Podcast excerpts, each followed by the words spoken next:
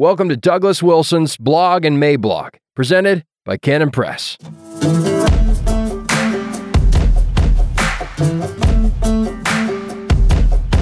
Democracy comes on 18 wheels. Half Canadian. I need to begin by mentioning that my mother was Canadian. She was a missionary in Japan after the Second World War, and there she met my dad, an American naval officer, in the course of his involvement in the Korean War. How they got together is quite the story, but let us not get sidetracked. What matters for us today is that a Canadian and an American did in fact get together, and so I grew up in a home that was very much aware of all things Canada. As a result, I have to say that I'd been quite dismayed and astonished at the apparent docility of Canadians when it came to the recent shenanigans and mountebankeries of their government.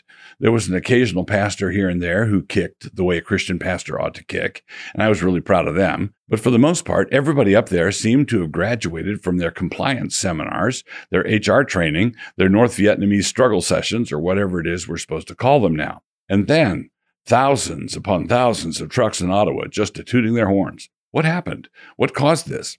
What was the occasion that enabled the Canadian side of me to turn to the American side with a sneer and say, not only did we fill up our nation's capital city with 18 wheelers and cabs, and not only did we send our head of state scrambling into hiding with a lame excuse to boot, but we did it way before you guys did. Gadsden flag, bah. Preference cascade. So, how did this happen? This whole thing is a textbook example of a preference cascade. To summarize, a preference cascade happens when a person who believes that his dislike of the regnant nonsense is a dislike that is limited to just him. Even so, even if he is the only crazy one, he finally gets to the point one day where he's not going to take it anymore, and so he declares himself. One day he erupts and hoists the Jolly Roger. Much to his astonishment, there was a host of people around him who had also just about had it. In an act of solitary courage, Martin Luther finished nailing his theses to the door of the church, only to turn around and see a good half of Europe standing there, cheering and waving their hats. A preference cascade looks like nothing is happening but a slight drizzle, and then some more drizzle the next day, and the next also. But at some point, the whole California hillside comes down and bears your car. The thing comes to a head slowly, but it makes its appearance suddenly. It does not arrive quickly, but when it arrives, it is sudden. An American version. A bunch of American truckers were irritated by the way my Canadian side was mouthing off the way it was, and so naturally they decided that we needed to do something comparable. I think that is fair enough, but it is important for us to acknowledge the sheer brilliance of the tactic and admit on all hands that we here in Gondor are greatly indebted to the truckers of Rohan. So, of course, plans are now afoot to put together a convoy of trucks here in America to do the same thing to the District of Columbia, and perhaps we ought to use the plural and say convoys. And from what I'm reading online, they are planning for these multiple convoys to head toward the trouble spot no later than March 1st. What to demand? This began over vaccine mandates at the Canadian US border, with the unvaccinated truckers being required to isolate for a couple of weeks when they came back, which of course makes it impossible for them to earn their living, which of course was the point. The point was compliance and not public safety. The point has been made quite tellingly that the last two years have not taught us all that much about how viruses behave, but it has taught us a great deal about how governments behave. The Canadian truckers will have won if they obtain a simple revocation of the border crossing requirements. That is what moved them to act, and if they go back with anything less than that, they will have been thwarted. But if they get that, and they must not leave until they get that, then it will be a victory simpliciter. Inspired by events to the north, the American convoys are in a position to insist on a bit more.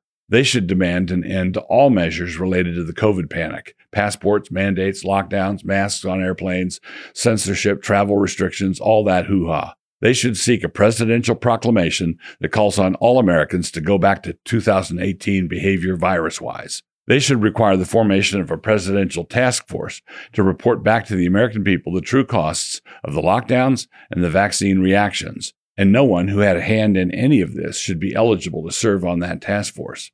That task force must be structured in such a way as to make a whitewashed report impossible. And the last thing they should demand is not one more peep out of Dr. Fauci unless it concerns his deposition before a grand jury. And they should say that the honking will continue until morale improves. The culprit, our technocratic elite. When I use the word elite here, let us begin with the recognition that there's not very much that is elite about them, but they are clean and bright and well to do, and they graduated from some Ivy League college or other, and early on they were persuaded of the neutrality of competence by the whole process of indoctrination that they went through. They have come to believe that what counts is computer modeling and data supplemented with more data and managerial expertise and decisions by the qualified and centralized controls so that enlightened decisions might be made. These blue collar truck drivers, who know not the law, represent a grand mystery to the managerial elite. Instead of viewing them as eyewitness testimony of the actual downstream consequences of the government's inept decrees, they are instead viewed as interlopers, people who want to waltz into the decision making process without having obtained the requisite expertise. These two groups are divided by chasm, and across this chasm, there is no possibility of communication. According to one group, the other is too uneducated to know what they're talking about. According to the other group, the opposing group is too credentialed to know what they are talking about. They are credentialed well beyond the limits of their intelligence. And because their foundational assumptions make communication impossible, and because, in addition, the two groups have developed deep antipathy for one another, there's only one possible outcome conflict. And when it comes down to the point of conflict, the truckers are discovering, because they are the ones who deliver food to everybody, including to high end Georgetown restaurants, that they have the upper hand. Not only do they have the upper hand with regard to the logistical realities on this particular question, they have the upper hand when it comes to reason, intelligence, and the actual facts on the ground. But as the BLM riots demonstrated, there's nothing particularly virtuous about a mob. Direct democracy of this sort might result in good stuff happening, but it might also result in terrible stuff happening. One crowd is calling out Hosanna to the Son of David, while another crowd is screaming, Crucify him. The two groups do not share any kind of crowd solidarity. In the same way, there have been good kings and there have been evil kings. The mere fact of monarchy justifies nothing. As has been recently argued, the Christian faith is a patriarchy, with the ultimate object of our worship being God the Father. But the devil's kingdom is also a patriarchy. He too is a father, albeit the father of lies. There's nothing inherently virtuous about the mere fact of patriarchy. The perils of direct democracy. So the founders of our republic founded a republic, not a democracy. The idea of a pure democracy gave them the constitutional fantods. They built our civic house with a special rumpus room for democracy to play in, that padded room being the House of Representatives. But for the rest, they were extremely cautious to surround everything with hedges and protections. If it wasn't a check, it was a balance. And if it wasn't a balance, it was a check. At the same time, they budgeted for a strong aristocratic element, with those elements placed behind firewalls also. Of necessity, a ruling class was going to develop over time, and nobody should resent it. That is just the way the world is. And as long as you keep a close eye on it, things can run smoothly. But aristocracy means rule by the best. And I would ask you to follow me closely here. Aristocratic elements work best when the best who rule actually are the best. It has to be actual competence and not a conceited assumption of competence, swollen beyond all normal bounds by large amounts of Harvard helium. So it is possible for a ruling class to become so diseased and so corrupt that it might even provoke a scion of well bred aristocrats, someone like William F. Buckley, to say that he would rather be governed by the first 200 names in the Boston telephone directory than by the faculty of Harvard University. The reason he would prefer this is that he would do a lot better under the governance of the former than under the governance of the latter. But mobs are made up of sinners also, and in the history of the world, mobs have done any number of bad things. Each situation must be weighed on the merits and evaluated distinctly. However, in this conflict, the truckers represent a common sense ethos that has been insulted in countless ways over a number of years, and the ones doing the insulting have been living inside a bubble. They have been living inside gated communities, let us call them Hollywood, Manhattan, and Martha's Vineyard, for so long that they have no idea what the world outside is actually like. They run their computer models, they formulate their big ideas, they scratch their fellow Yale classmates between the shoulder blades and receive the same in turn, and they have their food and other necessities trucked in. One final caution. We are in a pretty predicament. Depending on just how diseased the establishment is and how entrenched they are in their attachment to that disease, we have to be prepared for two possibilities, both of which would put the fat in the fire. One is that they might try a power move, attempting to crack down on the truckers the way they cracked down on the J6 protesters. The fact that there are thousands of hours of surveillance videos from Capitol Security on that day that have not been released and which the authorities are fighting to keep from being released is simply wicked.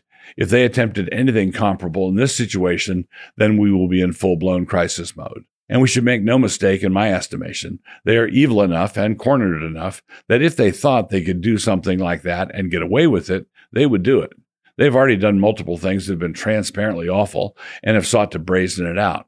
We should not assume that they will be restrained by any innate sense of nobility. No, they will be restrained, if at all, by how many trucks there are. The other possible consequence is a bit more of a wild card. This convoy protest is being planned as a protest, and it is not an attempt at a coup, but it will be represented as an attempted coup, just like J6 was, and sometimes purveyors of propaganda can spook themselves. They believe that white supremacists are actually driving their misogynistic rigs toward the temple of equality in order to burn it down. So, in circumstances like this, we should not rule out the possibility of a simple governmental collapse. Justin Trudeau has actually given us a glimpse of how that could happen. But it is one thing if he goes to ground pretending to have COVID or to have twisted his ankle, whatever it was. It would be quite another if he flew to Ecuador and asked for asylum. Have you ever thought to yourself, I wish I could read through C.S. Lewis with Doug Wilson? Then you're in luck. Canon Press has just produced a new show called The Commons, and on that show, I read through Mere Christianity with you. Well, actually, I read through it and have discussions with Dr. Benjamin Merkle because the show is presented by New St. Andrews College. But you'll feel like you're reading with us. Mere Christianity is divided into four books, or sections, and we devote one episode per book. So grab a copy of Mere Christianity and join us. You can watch the discussions on Canon Plus. Go to mycanonplus.com and jump in. If you like it, consider subscribing so I can keep reading Lewis with you. Links are in the description or wherever they put them. I don't know.